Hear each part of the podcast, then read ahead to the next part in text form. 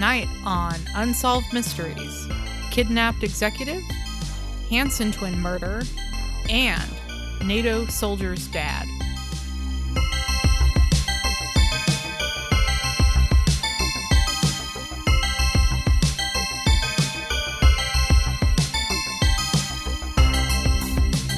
Hi, I'm your co host, Crystal. And I am your other co host, Robert.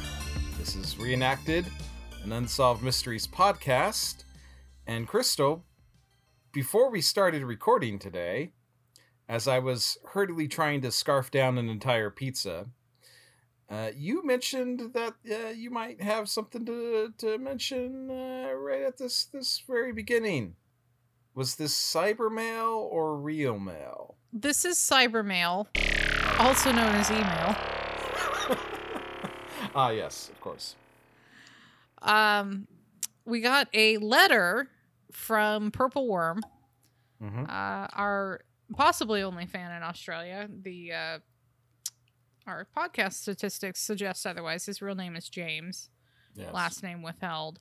Um, he got our package that you sent him, and he got it a while ago. That's fantastic. So he uh, he he reached out a couple of days ago. Hey James, and um, he used a word uh, that I'm not familiar with in this letter that he sent us, but maybe maybe you'll know. Um, so I'm going to. Uh, here's the thing. James sent us some lovely pictures of a uh, local. Uh, you know, a couple months ago we had brought up. Um, you know, what does the American section in uh, England or Australia supermarket. What does that look like? Is it just a bunch of peanut butter and Doritos? Like, what is that? Mhm. Um, and so James actually very helpfully he was at uh, a presumably local supermarket to him, and he sent us some pictures, and uh, it's about what you would expect. I don't think there's, you know, it's just a bunch of just a bunch of shit, you know. Sounds Uh, American to me. Right. But uh, to my point um, about him using a word I did not know. So uh, I guess you sent him an airplane promo pic, which is also what we sent everyone else that's on our Patreon. Also, hint, hint, hint. This is a perk of being a Patreon of ours. Is Robbie will send send you things uh, from time to time. And he, so this is what James says. He says, I've added the airplane exclamation point promo pic to my Wondercommer. Wondercommer. Wonder Commer. Commer. Okay, let me spell that for you. It's W U N D E R K A M M E R. I've never seen this term used before. Um, as an aside, he says, for reasons that defy explanation, airplane exclamation point was re- released as flying high here in Australia. That's not a knife. That's a knife. Flying high. Yeah. That's not the most inappropriate thing you could rename that film. I one one. Can you re? Can you? Wonder Commer. s- Wonder Commer. W U N D E R K M M E R. Wondercammer. And so the photo uh, that I will that has been sent to us, it looks like um sort of like a little corner of James's house. It's Mhm. got a bunch of nerd shit in it, uh, which is to say that uh, I am sitting in a Wondercommer uh, right now recording because I have all my little uh, unsolved mysteries accoutrement and some Legos and Star Trekky things. My entire Um, life is a Wonder Commer. So yeah yeah my den is a wonder commer but he's you know it's a corner of uh let's see what he's got and here's we've got a very you know the picture from airplane and some uh looks like some stills from hellboy the comic okay. Uh if i if I, am i getting this right james there's a bunch of oh, lord of the rings slash game of thrones slash doctor who type things Mhm. so it, it seems like this is like trans, uh, trans genre. Uh, maybe Wondercomer means like cu- curio cabinet. Perhaps I feel like it seems like this word is German, right? Yeah, it's definitely got to be German. Yeah. Right.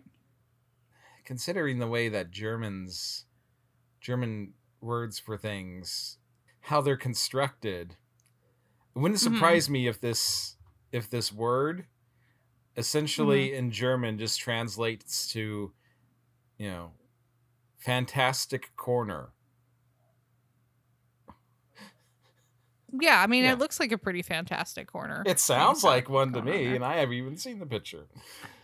Yeah, I should have sent this to you a couple days ago. I just kind of forgot about it until we were getting ready to record. It- Um, okay, so here's the other thing that James mentions. Now, Robbie, you had sent uh you had sent James a Taco Bell coupon.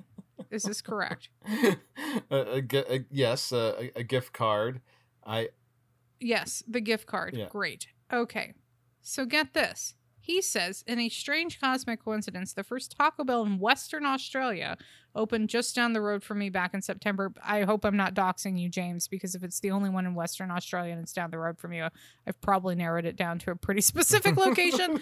uh, people leave James alone. Uh, and he says, I rather suspect the voucher won't be accepted. Australian, bran- in parentheses, uh, Australian branches of American fast food franchises tend to be standalone companies that pay a license fee to use the branding. He says, but I'm tempted to try anyway just to confuse people. Well, James, I certainly hope that they accept the Taco Bell coupon or gift card, whatever it is that we sent him. I cannot believe that that happened at the same time, around the same time he uh, received That's that's fantastic. I I mean that that I mean, that makes that makes sending off that package worth it just for that. Um Yeah. Yeah. Sorry, James, if I just told everyone that listens to this exactly what corner of Australia you live in. Uh, Western Um, Australia Australia's is- a big country, and Yeah, uh, you know, and and if you look at a map sure like we- Western Australia is like like the whole western third of the country, so yeah, but I mean, people can figure out where the one and only Taco Bell is. I'm not saying do that. Oh, Don't Yeah, do yeah, that. no, don't don't do that. Let's move on to another topic before we start planting ideas in our audience's head. Should we talk about Unsolved Mysteries season six, episode eight? We get another um incompetent criminal segment. Mm-hmm. I feel like we Mhm. really haven't gotten a true truly one of these since our old friend Fumbles back in Florida, and that was Yeah. a while ago. Fumbles the bank robber. And you know what the thing is, not to spoil anything, but by the end of this segment, Fumble, Fumbles looks like the freaking Joker from the Dark Knight films, then Yeah, compared to this guy. Um, yeah. yeah, this uh, this the reenactment starts out with some you know cars on the street, and you're sort of following a uh, guy. Uh, I get, the man's name is Gr- Grandhofer. Um, Yeah, Rondhofer. Ron- yeah, Rond Grandhofer. Hoffler? It, it seems like it. John Grundhofer. I swear, people, we've not been drinking. We're just this bad at this. We're really It's bad John at. Grundhofer. We're bad. We're bad at Germanic G- Germanic names. Sorry. Wonderkammer. we get a um, a thing of him uh, reenactment of him pulling up into his uh, parking garage at the. I didn't quite catch where he worked at. Was it a bank? I just assumed it was a bank. He's only described, as far as I know, as a wealthy business executive. Okay, so it's generic business. Yeah, it Yeah. could be. It could be real estate. Who knows? Yeah, Who knows? yeah. You know, he, basically, he goes into an office. He wears a suit and tie. He he answers calls. He puts the phone down, back on the receiver. He shuffles some papers around. That's kind Yeah. of that's kind of the extent to which I understand business related matters. Yeah, I think you got it. Yeah. But Yeah. yes, so as the uh, person portraying him uh, steps out of his car in the reenactment, we get a um, sort of large man. Uh, Unsolved Mysteries takes the editorial sort of ground of just saying he's fat. Um, he's wearing a. s- Uh, well, they don't. They don't actually say fat. they might. they as say well. overweight, but yeah, they basically is even in the intro to the show. So the little uh, teaser that Stack does at the beginning of every episode, he's just like, "Look at this fucking fat idiot trying to do a crime," basically. Yeah. Yeah. it's the tone of this, and it's like, um, and he yeah, okay, and even when he's delivering that line like and the, but the thing is this is incompetence only made him more dangerous but like even stack doesn't Yeah. seem like he can believe what he's saying there so yeah th- yeah. I mean, I mean, I think everyone knows when you get to be a certain weight, the fat in in your body leaks into your brain and makes you dumber because that seems to be the implication. yeah Here. Yeah I think everyone knows that's how it works, right right? right i uh, Um, you know i that sound i mean i'm not a i'm, I'm not a biological scientician but that sounds Yeah, and I'm no nut- I'm no nutri- nutrition re- nutritionist. yeah yeah I'm not that. Um, I'm just. This is just science. so this this gentleman of generous proportions is wearing a trench coat with He's like not that big though. He's like he's not he's not as big as you want him to be, no given how much it's played up in the narration. yeah uh, but Yeah. but he's wearing a trench coat and he's got uh what kind of hat was that again they um It was like a kind of like a bucket hat, yeah sort of. yeah and he's we- Yeah. wearing glasses and he sort of approaches and he's like hey you gotta come with me and he's he's trying to sound menacing and i feel like Yeah. the sort of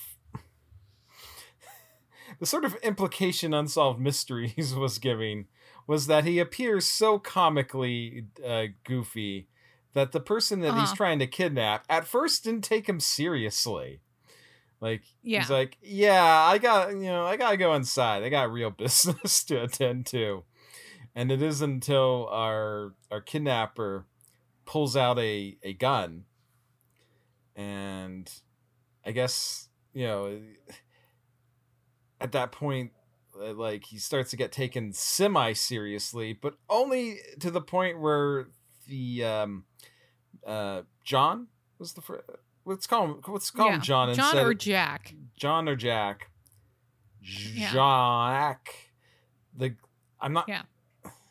I'm not calling him mr Gromdenhofer. Grundhofer. yeah Grundhofer. Grundhofer. Wonderkammer.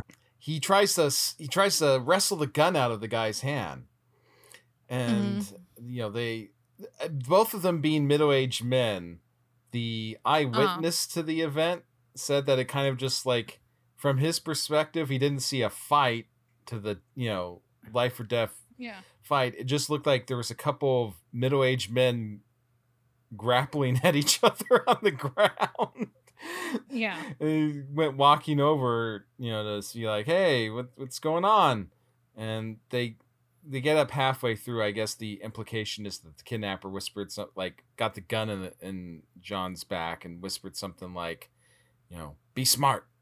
And so they they the the eyewitnesses account uh, is that they sort of they both stand up as if they're trying to act like, oh, you know, it's nothing Yeah. nothing suspicious going on here but then the kidnapper then immediately brandishes the gun at the eyewitness um, right. so i'm not i'm not sure how that was supposed to play but yeah so the eyewitness goes scurrying off and the kidnapper gets john to go into his uh, car with him um, and he makes this very i had i felt like john had to have believed that like it was at its heart it was a bluff. The kidnapper handcuffs him to like uh, a few sticks of dynamite. Yeah. and the hand, and the kidnapper's like all i have to do is push this button and you'll blow up. And it's like What do you want to bet they were just like toilet paper rolls stuffed with like, you know, gunpowder or something? I mean, even that would be. I just, I just feel like, because I didn't see any sort of device truly attached to these, Right. So it's like how.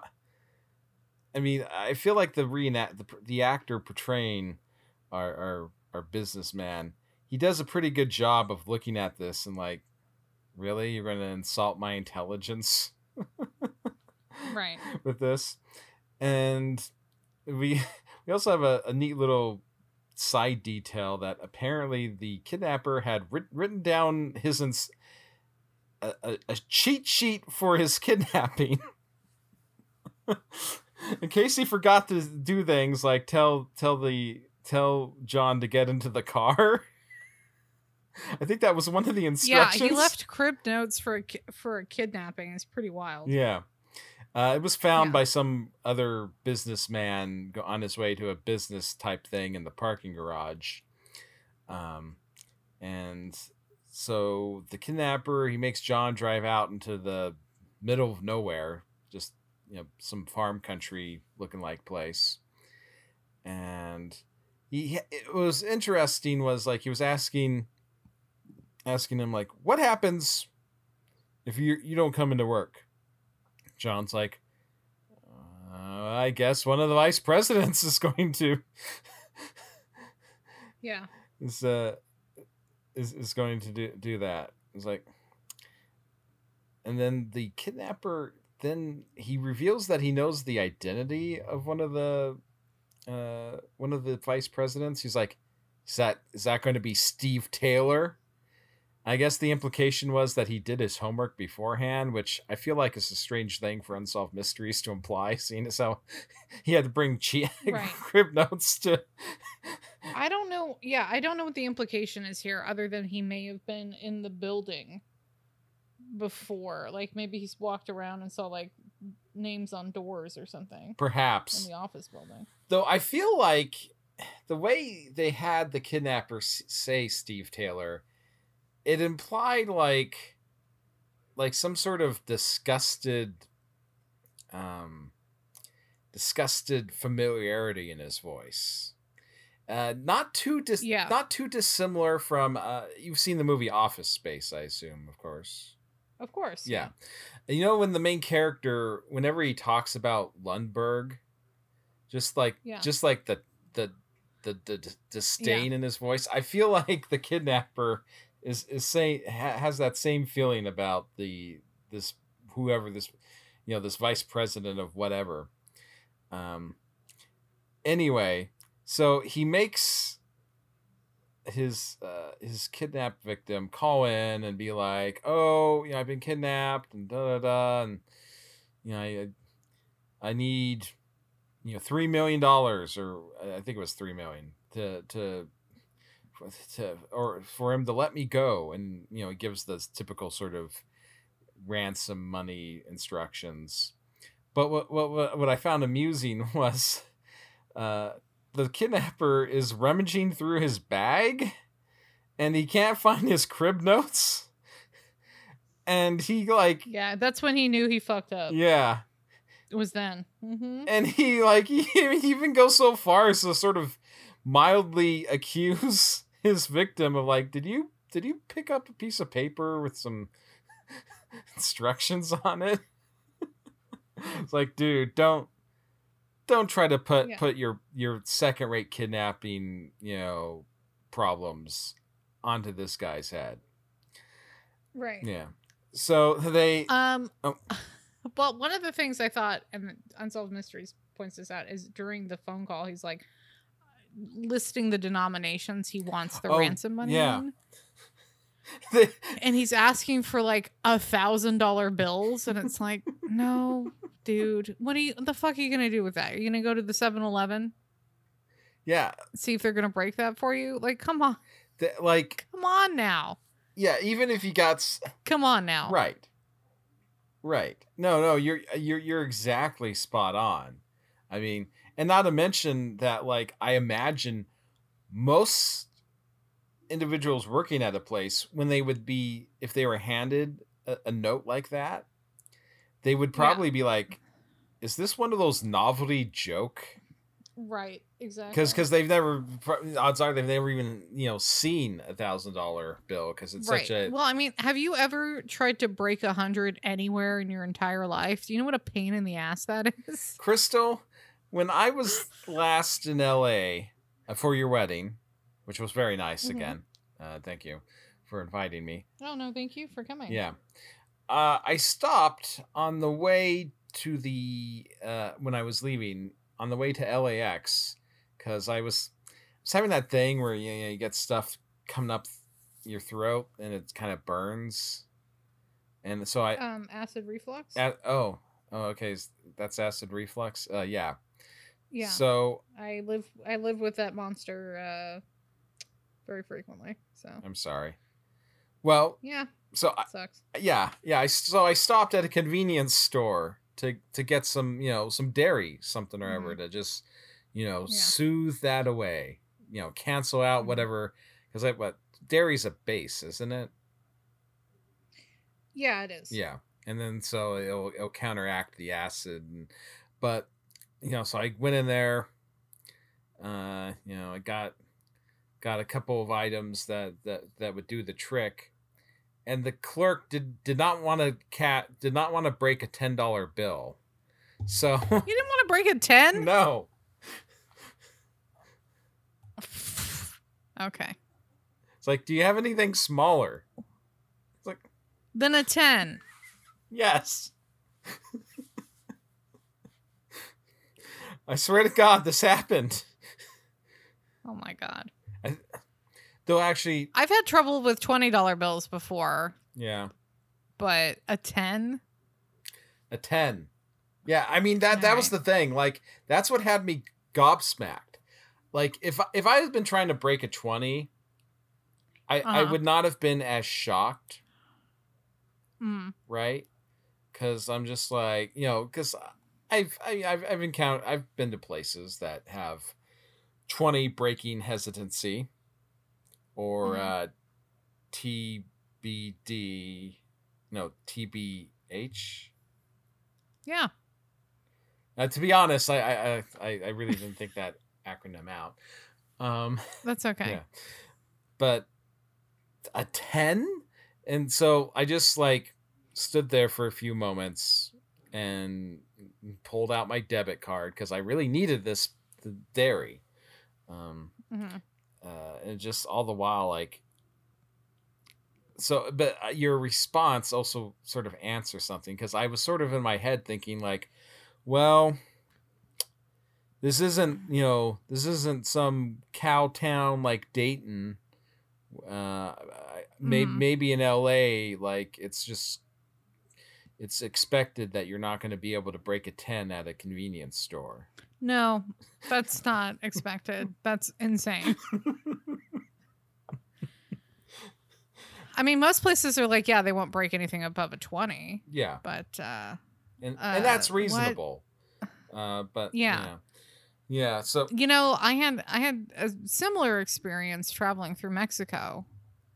Whereas uh whenever you pull things out of an ATM, mhm. it gives you mostly large denominations, which is I think you know, it gives you the equivalent of American 20, which is about 500 pesos. okay, And every time I pull, I pulled out that five hundred dollar bill, people like everyone was like, "Jesus Christ, seriously?"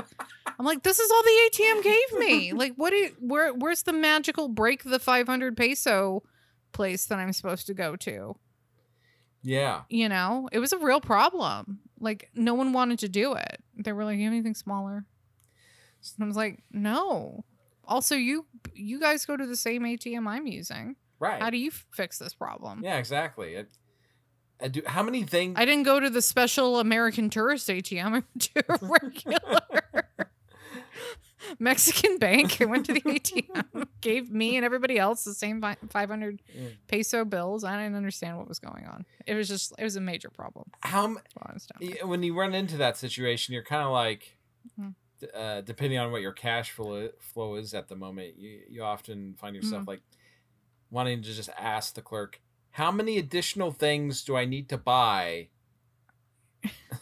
Yeah. so you, that you will accept this twenty dollar Yeah. bill?" Yeah, exactly. Like like if my total was, you know, fifteen forty three, would would would that be acceptable? Yeah. Yeah. Uh, very very interesting. Glad. So, which which is to which is to say, this kidnapper in 1990. In 1990, in Minneapolis, Minnesota, asking for five hundred thousand. Like I feel like it was even a movie trope back in the eighties when you would kidnap somebody or ask for ransom or rob a bank or whatever. You always want small unmarked bills. That's always it's like a trope. You always it's been in every movie. Like how did this guy not know They this? ex- they explicitly stated in the films. Yeah, it's just he's just asking for trouble trying to trying to wave those thousand dollar bills around. I ran into some trouble few years ago. Um, I had uh, like a handful of the uh, Sacagawea dollars, or maybe uh oh. Or maybe lately, like they they they have a variation of those. Only it's with U.S. presidents, but it's the same coin. Um, and Mm-hmm. I try. I went somewhere to buy something. To I by now the details I can't recall where, but it's not important. What what matters is that the very uh, very polite uh, young person working at the counter, like I hand them these coins, and they just look down at them with an expression that clearly demonstrated that they'd never seen them before in their life. So they they're like, Mhm. "Uh, just a moment, and they call their manager over. It's like, um, you know, kind of just holding the the handful of coins out to him, like with a facial expression that just seems to sort of convey like, "You fix," and the the Mhm. manager's like, "Yeah, it's fine. Those are, each of those is a dollar." And the clerk was like, oh. like he just I mean, he accepted that as as as an answer and and believed, you know, it's Yeah. like, well, that must be true. He's just like this but this is so bizarre. So, yeah, I don't know. Yeah, this kidnapper is is way out of his league.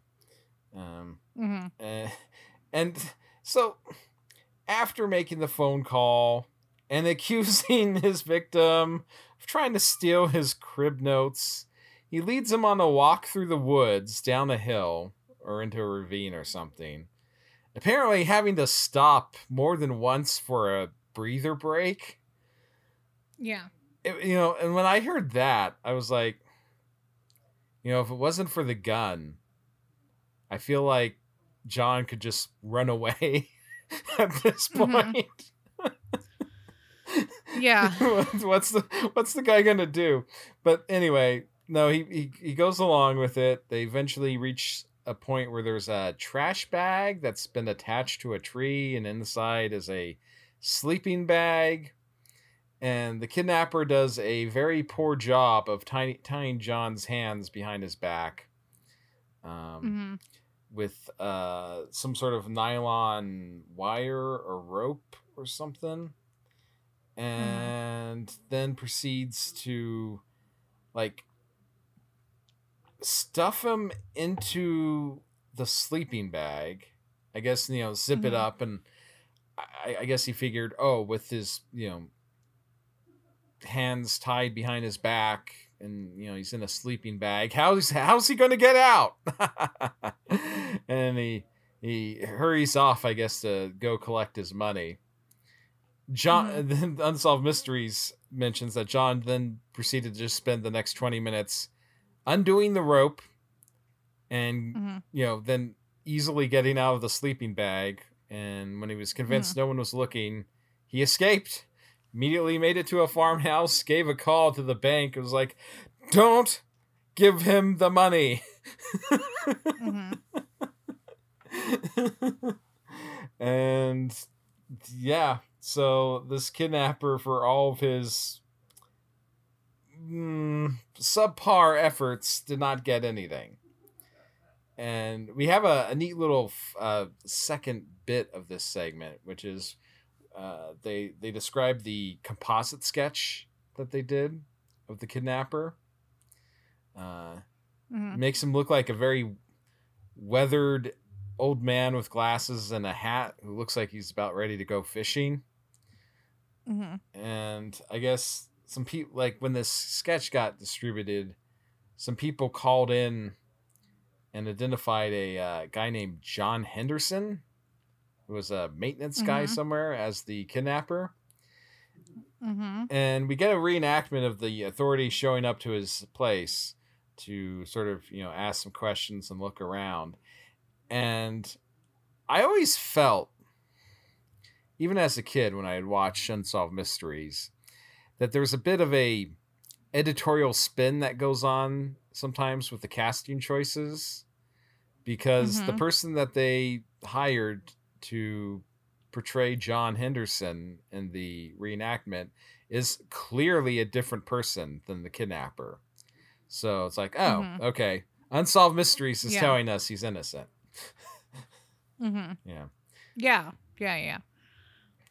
Um, yeah, John John Henderson, not John Grundhofer, was yeah the maintenance man, and he they interview him, and uh, you know there's a reenactment, yeah, of the FBI coming to his door and and all that, and John John Henderson says, you know, I didn't do anything wrong. I said, go ahead, go take a look around.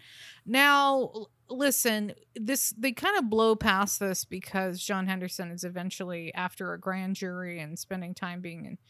Uh, you know, he had to do a polygraph test and go do a lineup where uh, John Grundhofer identified him as a kidnapper, but then the other witness uh, from the parking garage said, no, that's not the guy. Um, I mean, all of this is starting to sound really sus, but one thing I wanted to point out is if, hey, the FBI ever comes to your door and says, hey, can we take a, take a look around? Your first question should be, may I see the warrant? Um, and then your second question is, if they don't have a warrant, is what, you know, go get one. That's not a question. And I don't care if you have nothing to hide. I, I swear to God, people, you have a constitutional right. Use it while you still have it. No unlawful search and seizure. They better have a fucking warrant before you let them in your house. I don't care if you didn't do anything wrong. Okay? This is my same advice. If you end up being questioned by the police, whether or not you did anything wrong, you don't say anything besides a lawyer. Okay? That's from your attorney, Crystal. That is free legal advice because what hans- happens to John Anderson, again, Unsolved Mysteries blows right past it, is he got tied up in some legal framework and was still under suspicion by the FBI for, I don't know, like a decade. He's since been cleared, but it's like he never went to jail or anything, but it's, come on. yeah. Yeah. Don't do that. Don't do that because what law enforcement wants is the quickest path from A to B. Don't don't don't do that for them. Don't open up your home. Don't start offering details. Don't tell them what you think they want to hear. Ask, do you have a warrant? If not, go away. Two, lawyer. Anyway. Robbie, do we get an update in this case? Uh, we, well, we get an update that John Henderson didn't do it. Yeah. He pretty clearly didn't do it. Yeah. Um, Um yeah, I mean other than that, uh no. So I was watching this and I was like something's goofy with this whole story. Do you know what I mean? yeah. Yeah. I'm like dude probably kidnapped himself. Oh, wow. That's an interesting notion. If he kidnapped himself, why did he call later on and was like, don't deliver the money? Was, was he, do you think, in that scenario, was it just that maybe he was getting cold feet or? I think he was getting cold feet. I think he realized a there had been a witness to whoever he was co- colluding with Mm-hmm. to kidnap himself. So there part of the plan was spoiled there. When the kidnapper very pointedly mentions he lost his crib notes, which mm, probably was the plan that Grundhofer handed him. Here's what you're gonna do. he, the jig, the jig was up at that point. I So. see.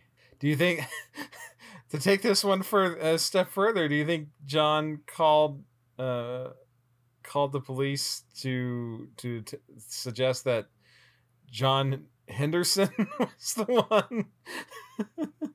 Because he then because he did identify him in the in the police lineup. I do lineup. think if it wasn't John Gr- Grundhofer himself, it was somebody he knew that was like, "Hey, you know, this could be this guy over here." They picked a patsy, Yeah, you know.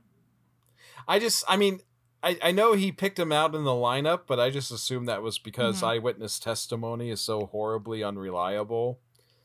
Um, Mhm. because I have to admit, when they had when they had the reenactor playing John Henderson put on the hat, I was like, "That's the guy."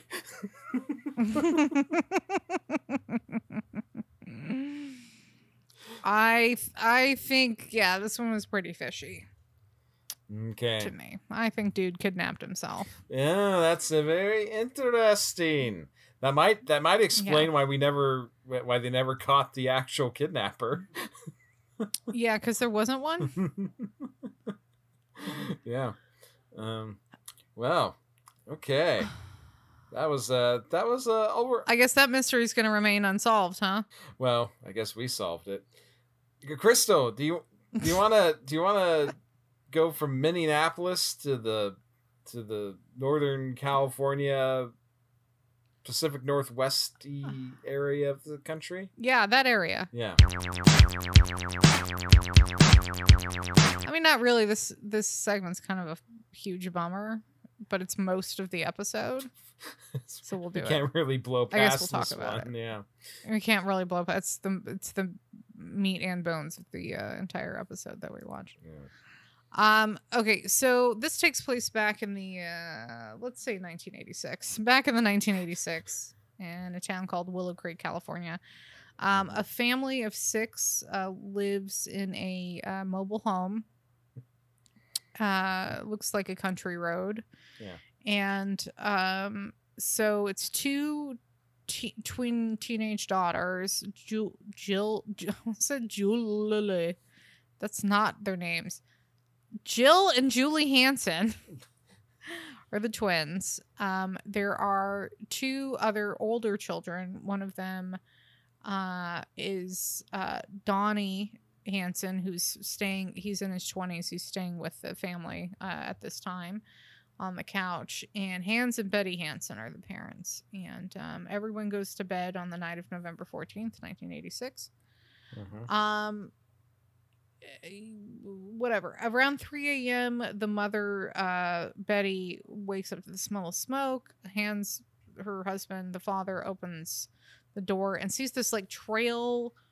Uh, the, Unsolved Mystery says amid the chaos, Hans noticed things that were kind of weird.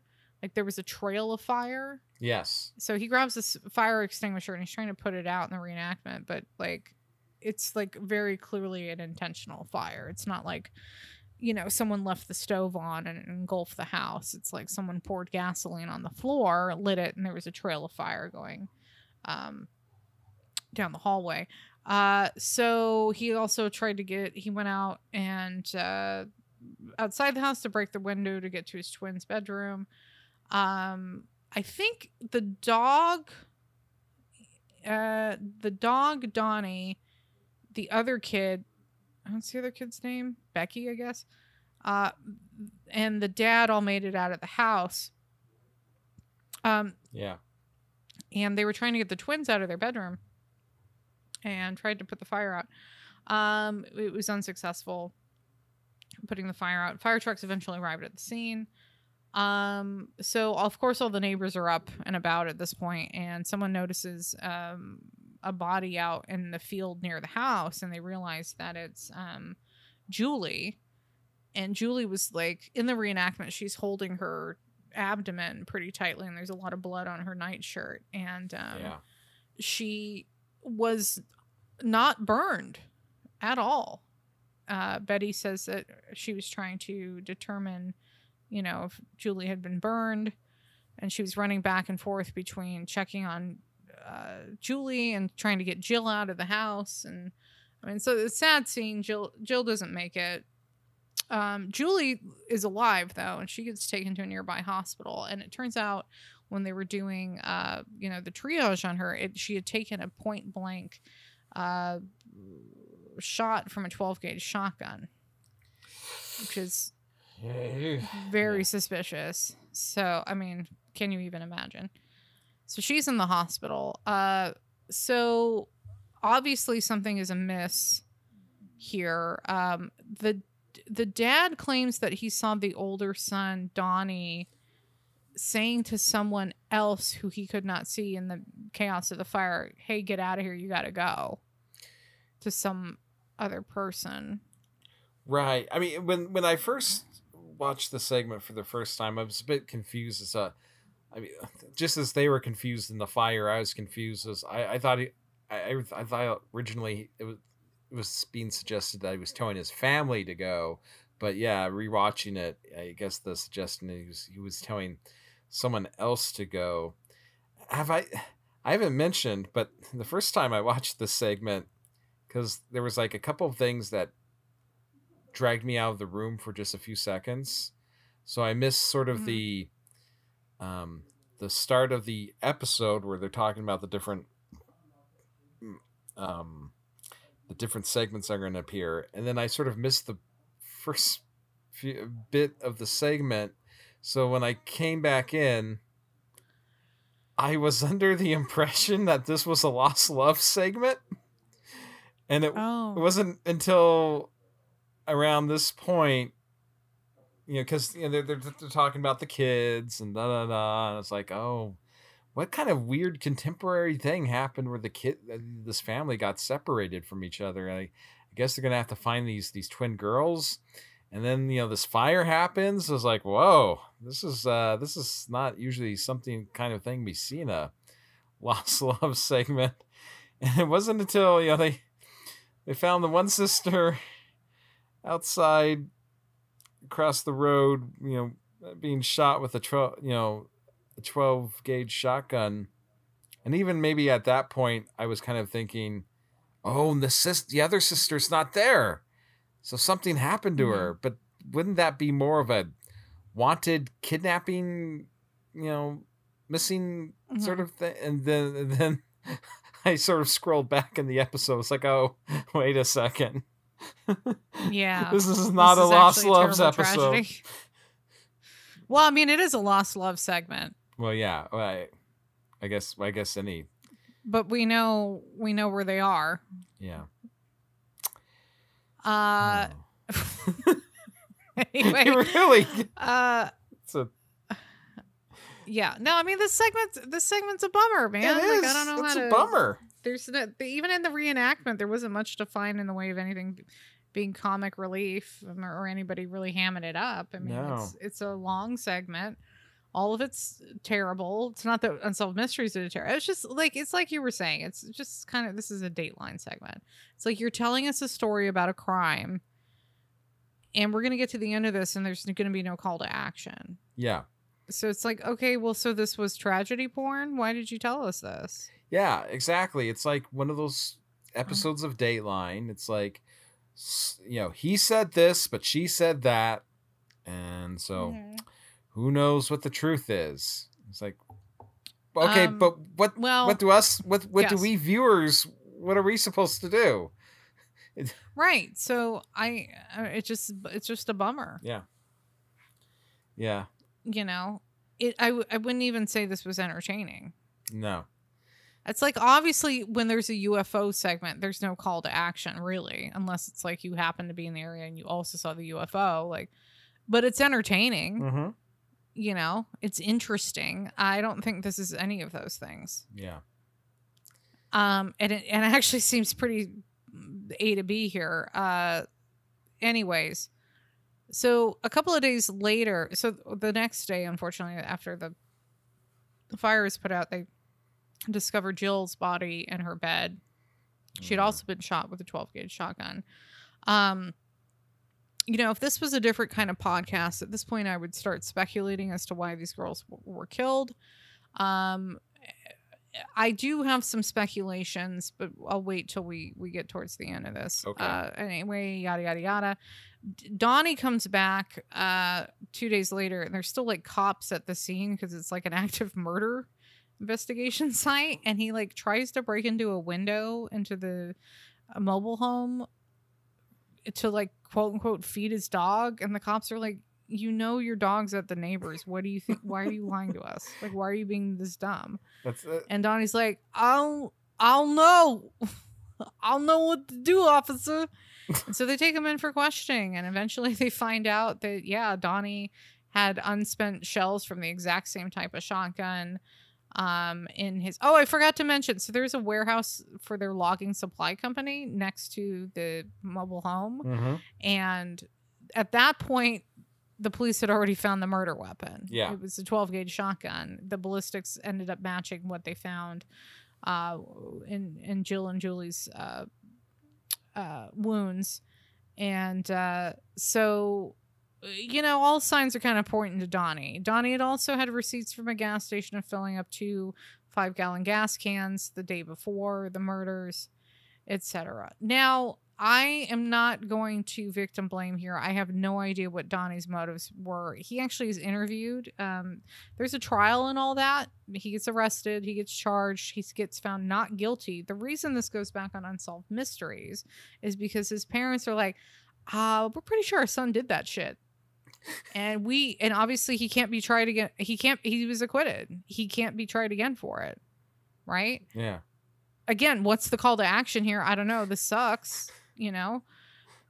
Why did he do it? I don't know. Donnie gets interviewed in shadow and they like mask his voice and stuff. He like because it was a small town, he had to like change his name and move away. And so Unsolved Mysteries is hiding his identity. But he's like, Why would I kill my sisters that I loved? And I I don't know. I don't know what the truth is here. I can only assume it was some sort of like early X Files episode type situation where the twins had amassed some kind of unstoppable psychic power, and Donnie became convinced he was the only one that could stop them from creating some sort of like time space rift from their psychic powers. I don't know. Also, that's not what happened. So Chris, that's the only thing I could think of. Crystal, if you could only see on my side of this recording, my head my Uh-huh. head was looking off to the right, where I had sort of my notes uh, propped it up. You know, I was keeping track of things, and as you start to describe this X Files scenario, if only you could see the Uh-huh. way that my head rotated left. Uh-huh. t- towards towards my recording mic, which I, Uh-huh. I mean, you know, it's not the source of what you know your voice, but just I'm, I'm like, what? Wait, what? What am I hearing?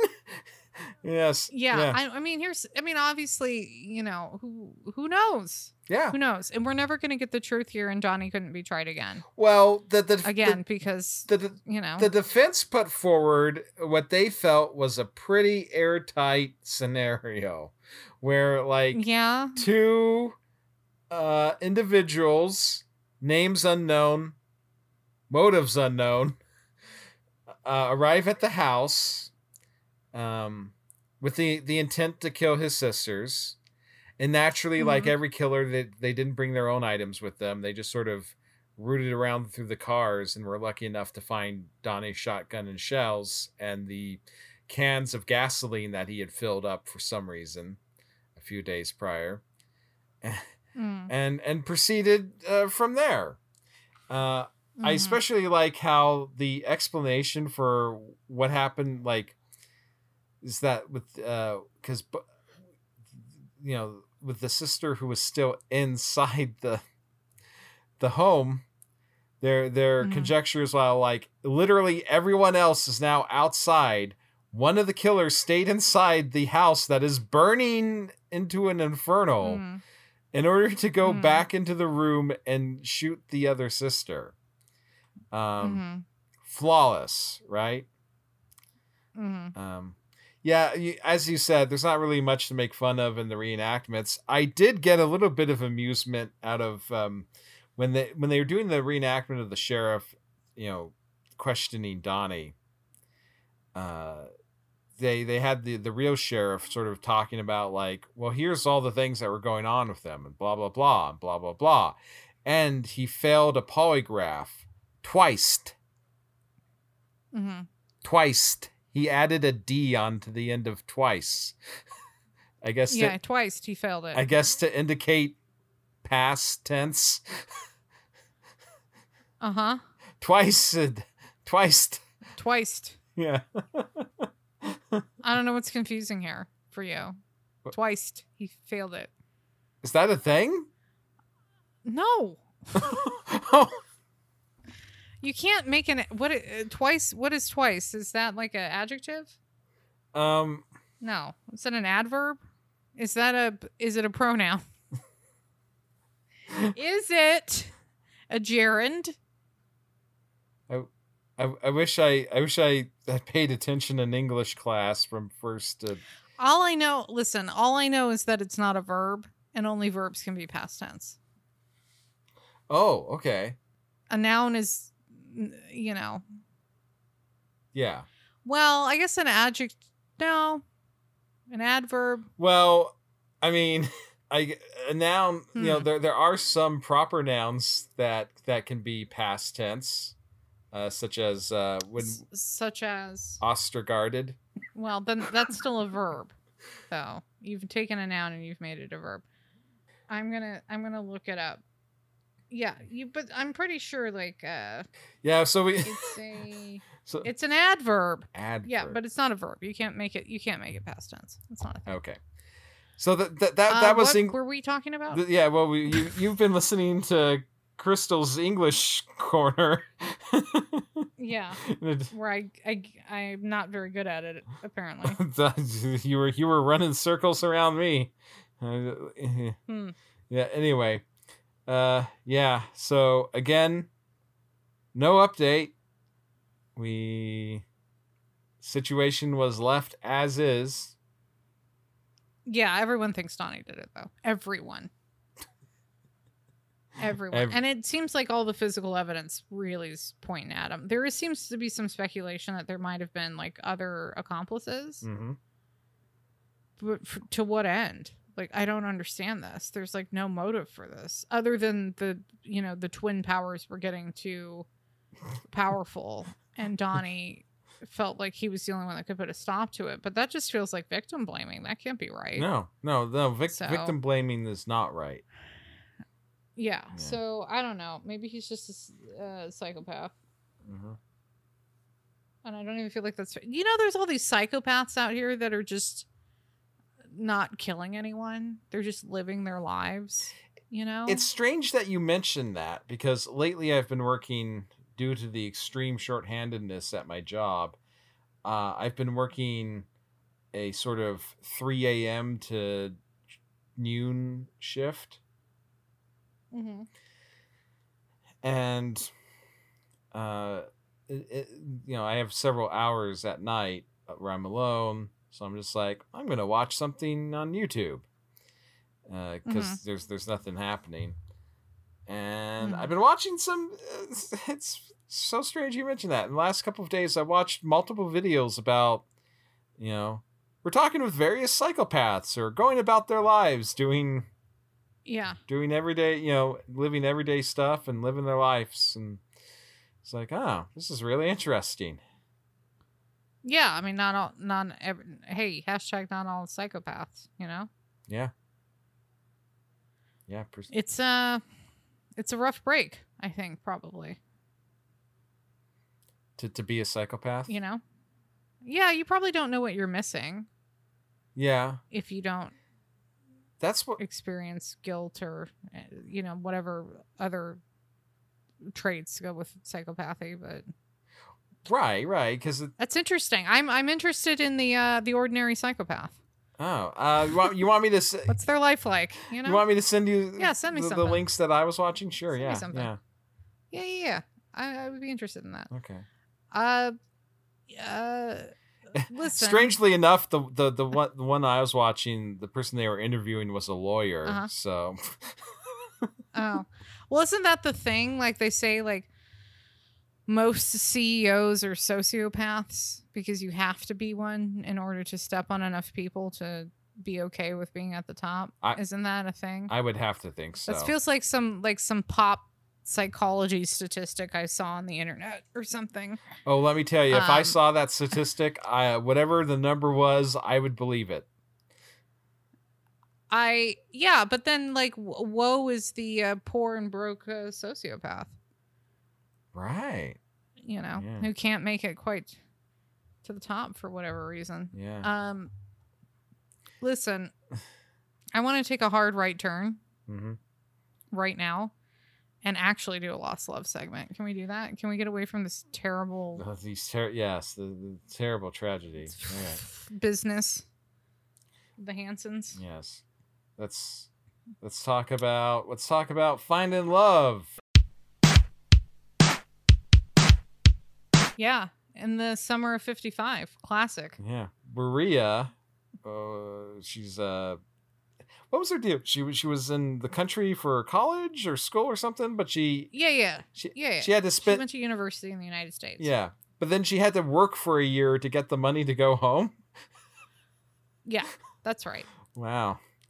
Um yeah, so she's she's doing the maid work job at a hotel and she runs into like I guess a coworker. And I mean when when I say run into, I mean they literally run into each other. Yeah. Just like Classic meet cute. yeah, yeah. She Yeah. drops all her towels, and you know she's like saying, "Oh, sorry, uh, I wasn't looking where I was going in German." And he's like, "Sorry, I wasn't looking where I was going." And they're they're they're both getting the towels up, and it's like, "Oh, Yeah, you and then they like bonk heads trying to pick the towels up. yes.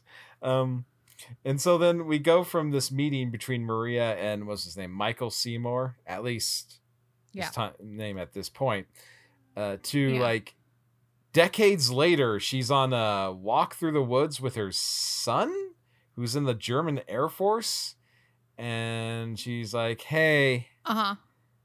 I got to tell you something. This ain't going to be easy. Um your dad, the man your the man who raised you isn't your actual father. Your father Yeah. is someone I met when I was in the United States." And the son is like, Yeah. "Why haven't In insert Pearl Jam's "Alive" here. It's that song, Oh. I kind of. I wish I knew music better. I guess Lo- "Alive." That's fine. But "Alive" is more depressing than Oh, okay. story. yeah. Um well, I, I don't know, like That was more of a producer's note.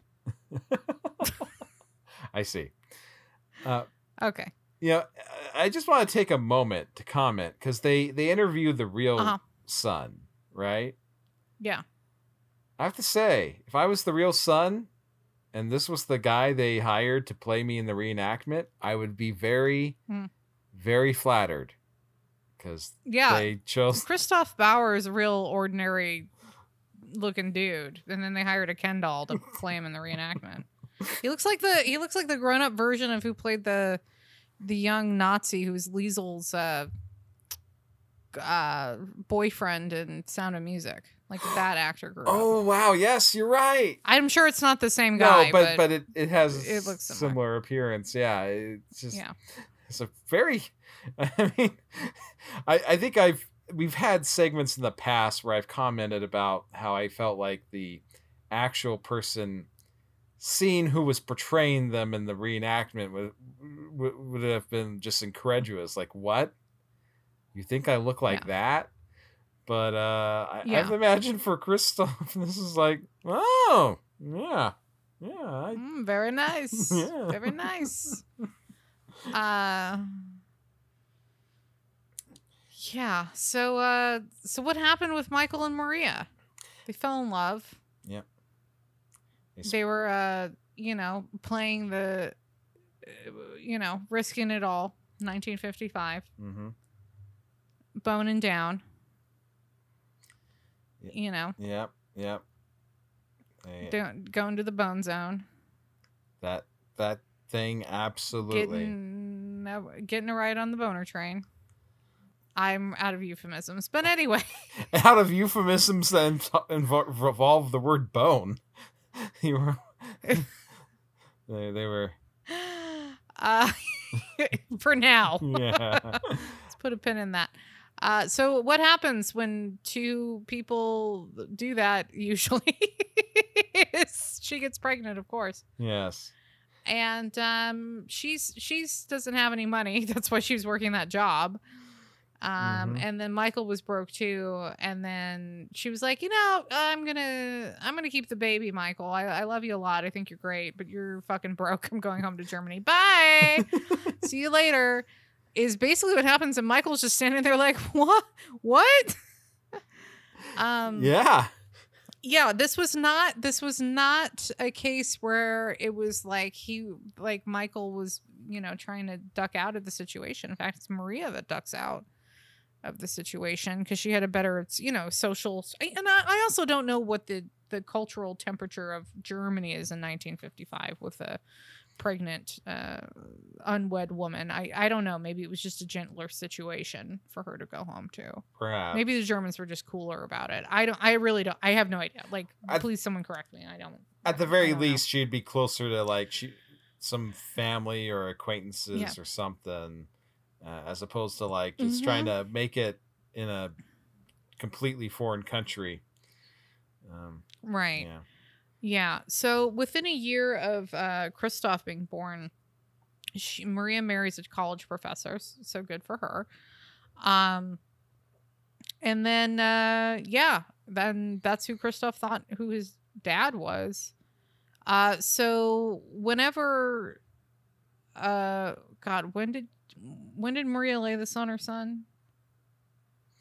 Uh, 1983. So since 1983, basically, Christoph's been looking for his dad. He uh, Christoph ends up being stationed in the United States um, in 1991, which is how he ends up on American Unsolved Mysteries because he's looking for his dad. And he, he finds out that uh, his dad had written a couple of letters, which his mom had given to him in 1983, which were glowing. And there had been a correspondence for a little while, at least, between his mom and dad. And um, you know, Michael Michael Seymour seemed genuinely interested in wanting to see his son again and being part of his life. But of course, you know, this wasn't like this is 1955. You can't just get on FaceTime.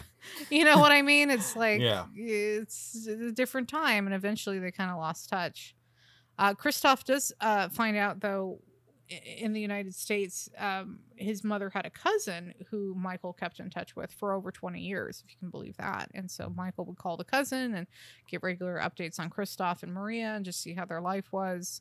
Um, but eventually, uh, Michael moved away uh, because Michael was they. So Michael was Canadian.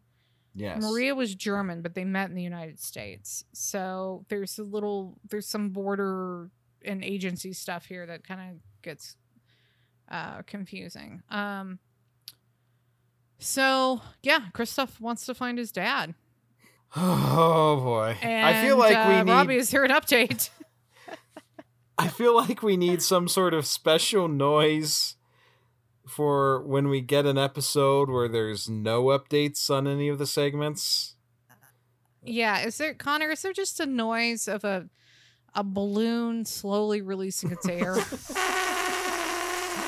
Yeah, I think that's appropriate here. that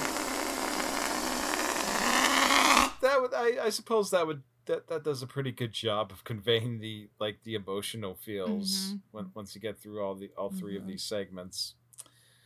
Yeah. Yeah. So we had a we had a potentially staged kidnapping that doesn't get resolved.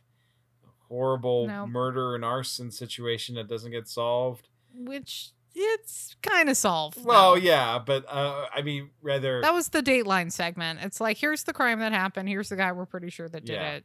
Uh, but uh, but I mean, rather justice wasn't served. Um, Justice was not served. and yeah. then the mystery is where's the justice? yes, Okay. uh, and then uh, and and that's strange considering everyone thought he did it. Like the law enforcement was also like, it'd be one thing if Yeah. it, this it wasn't one of those segments where it was like. You know, they found some easier person to try to prosecute, and they were just going with that. Mhm. It, it's just like, Yeah. Yeah, and then yeah, uh, we find uh, uh, Michael. I guess his real name was Joseph something Seymour. Joseph Joseph Anthony. Seymour. Yeah. Uh, well, also, why was the dad using an alias? That was kind of weird. yeah, yeah. That, that kind of just gets thrown in there at the very end. Um, Yeah. no update. Uh, I'm kind of excited about the next episode that we're, we're gonna watch because Yeah. The next, I don't, I don't think we should tease it too much, but it looks like it rules. it's I mean, the reenactment alone, I think we're gonna get with this uh, Oklahoma prison escape. it looks it looks action packed. It looks, it looks great. Yeah. I'm so excited. Yeah. And if you want to be kept in in the loop about when that episode drops, uh, feel Well, it's gonna it's gonna drop two weeks after people are listening to this one. But if that. you're unaware of that fact, you can always go to Reenacted Pod uh, at Twitter or, uh, you know, send us an email, uh, reenactedpod at gmail.com. Uh, follow us Sure on can. Facebook, Reenacted Podcast Fans.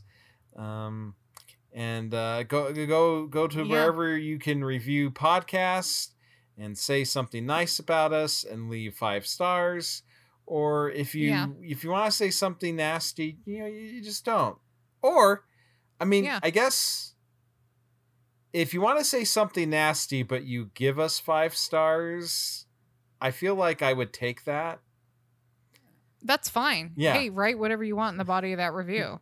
yeah that that, that to me to me that's kind of that that comes across as actual like constructive criticism right mm-hmm. five Yeah. stars but you say but you say what's wrong with it so so you're not Yeah, I'm, and I think one of the things that's wrong with it is both of the hosts refuse to yes and each other and will step all over each other's segues.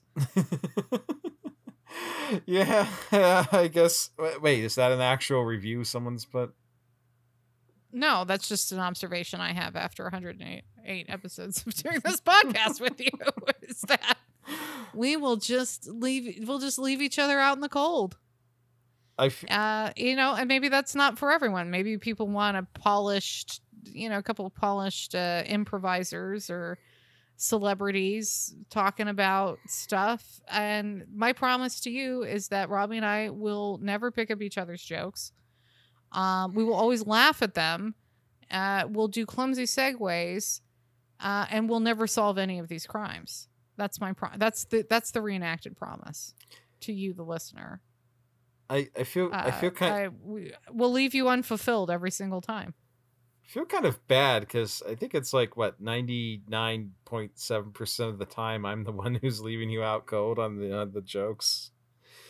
Um, No, there's been plenty of times where you're making a reference and I have no idea what the hell you're talking about. So I just go, yeah, great, uh, totally. Um, but I, I, there's, I just don't know.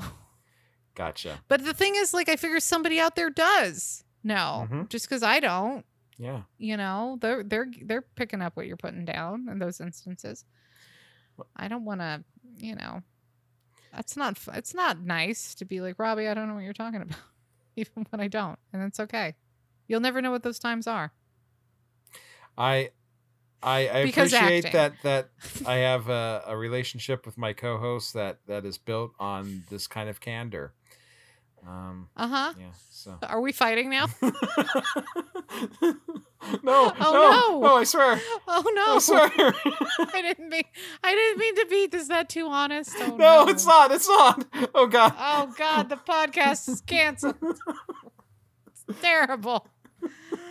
Let's. No, we'll be back in two weeks, probably. I think. Yeah, yeah. That th- that next segment looks way too awesome to to pass up. So. No, we'll we'll be back. Yeah. And we'll and we'll blow it on that episode too. hey, Robbie, would you mind doing the thing? For every mystery, there is someone somewhere who knows the truth. Perhaps that person is watching. Perhaps it's you.